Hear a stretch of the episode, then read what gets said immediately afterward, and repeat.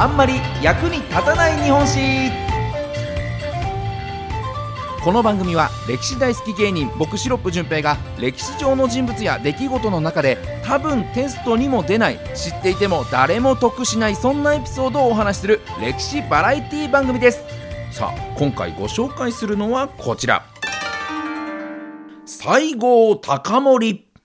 まあ、これも歴史上非常に有名な方ですね。西郷さんなんていうことでね、あの、会ったこともないのにね、なんか身近な感じがしておりますが、まあ、この方、明治維新の立役者の一人と言われてますよね。明治新政府がね、幕府を倒すため、こう、江戸への総攻撃をするはずだったところを、まあ、幕府の役人である勝海舟と、西郷隆盛との間の話し合いで、まあ、江戸城を明け渡せば江戸を攻撃しないよというね、えー、そういったことを決めた江戸城無血解除を成し遂げて、まあ、結果として江戸の町とか、えー、人々を守った人ということで、まあ、今の東京があるのはねこの西郷さんの努力のおかげというところもあるのかもしれないですよね。そんな西郷さん、まあ、実はこの1月生まれ、1月23日生まれということなのでね、お誕生日も近いということで、今回は西郷隆盛さんについてお話ししていきたいと思います。早速参りましょう。役立たずポイント、1つ目はこちら。真面目すぎて出世した男。まあ、真面目な人がね、出世できるのはとってもいい世の中な気がしますけれども、もともとこの西郷隆盛さん、薩摩の下級武士の家に生まれてるんですね。なので、あのー、やっぱり下級武士、とっても武士ではあるんですけれども、貧しいお家だったんです。どれくらい貧しかったかというと、1枚の布団を7人の兄弟で使うほどに貧しかったと言われてまして、1枚を7人でと。ね、どういう状況、ほぼ入れてないんじゃないっていう気がしますが、の弟とかね、妹を布団の中に入れてあげて、心優しい西郷さん、足の先っちょだけを布団に入れて眠っていたらしいんですよね。それで温まるんだろうかという心配になりますけれども、まあ、図鑑即熱ということなんでしょうかね。でもそれくらいこう貧しいお家だったけれども、弟妹のために自分は我慢する、そんな素敵な優しいお兄ちゃんだったんですよね。で、成長をしても、こう、大して家柄的に出世できるようなお家ではない中で、とにかくね、こう、真面目だったというのがこの西郷さんの特徴なんですよね。当時、薩摩ではこうダメな役人が多くて、年貢を安くしてもらう代わりに役人に賄賂を渡すっていうのが当たり前だったりとか、あとむやみやたらに税を高くするようなことがもうごくごく当たり前に行われてた、そんな時代なんですね。で、西郷さん真面目ですから、それはおかしいだろうつって言って怒りまして、薩摩のお殿様に手紙を書くんですね。こんな政治やってんの薩摩ぐらいですよと。それでいいんですかと。恥ずかしくないんですかお殿様に下級武士がそんな手紙を書くんです。ことによっては処罰されてしまうっていうようなもう大それたことなんですけれども、その手紙に心を動かされたのが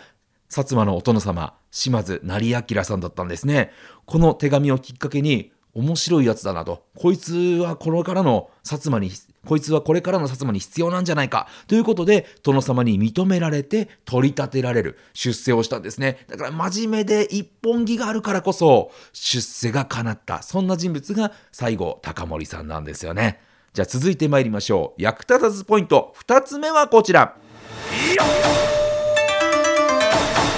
真面目すぎて2回も死のうとして2回も島流しされた男。ねなかなかあの、せっかく出世したのに、ちょっとなんか雲行き怪しいなという感じしますけれども、こう殿様にね、認められて、殿様の秘書みたいな、そんな仕事に就いた西郷さん、まあ、人脈もね、だんだんと広がっていって、こう政治家としても認められる存在になっていったんです。そんな時、引き立ててくれたお殿様成明さんが死んでしまうんですね。で、殿様、ね、お世話になった殿様が死んでしまって、殿、殿を一人で死なせるわけにはいかないと、自分自身も、西郷さんも自殺を図るんです。ただ、それを月章というお坊さんに止められまして、なんとか思いとどまるんですが、その月章が今度は政治犯として島流しにされることになったんですね。それを悲観して、俺の命を救ってくれた月章さんが島流しにということで、もう月章と一緒に島流しに向かう船から西郷さん、身投げしてしまうんですね。で、その身投げの結果、月章さんは死んでしまったんですが、西郷さんは一命を何とか取り留めました。ただ、この月章さん、政治犯に味方をしてしまっているので、幕府への建前上薩摩藩は西郷隆盛を死んだことにして奄美大島に島流しにしちゃうんです。で、こう、奄美でね、えー、もう本当に掘ったて小屋みたいなところでね、この貧しい暮らしをしていた、そんな西郷さんなんですけれども、数年後、ほとぼりが染めまして、薩摩藩は、やっぱり、今の世の中、西郷の力が必要だということで、奄美から西郷隆盛を読み戻して政治に参加させることにしたんですね。で、この西郷さんを取り立ててくれた成明さんという殿様の弟、久光さんが藩主になっている時代。で、えー、京都でこれからの日本について話し合ってくるから、悪いんだけど、最後ついてきてくんねえかってね、久光さんが言ったんですけれども、まあ、馬鹿正直な西郷さん。いや、あんたお兄さんほど人望ないし、田舎者が京都に行ったところで何もできないから、行くだけ無駄だよって正直に言っちゃうんですね。それを聞いた久光さんブチギレて、せっかく呼び戻したのに、西郷隆盛さんをまた島流しにしちゃってるということで、もう自殺未遂はするわ、島流しはされるわということで、踏んだり蹴ったりな、そんな西郷さん、真面目すぎるのもいかがなものかというところですよね。さあ、続いて参りましょう。役立たずポイント、3つ目はこちら。真面目すぎて、最後は反逆者にされてしまった男。島流しとかもありましたけれども、明治維新が実現されて、新政府の役職に就いた西郷隆盛さんなんですが、新政府の徴兵制でちょっと揉めまして、考え方が違って揉めまして、もともと武士じゃない人たちをね、訓練して兵隊にしようっていう政府の方針に、西郷隆盛さんは、いや、武士がいるんだから武士を中心に軍作った方がいいだろうと。そんな無駄なことするよりももともとね、それを生りとしてる奴らで集めて軍にした方がいいだろうっていうふうに主張するんですが、残念ながら西郷さんの考えは採用されず、もうそれで、だったらもういいよ、もう帰りますっつって。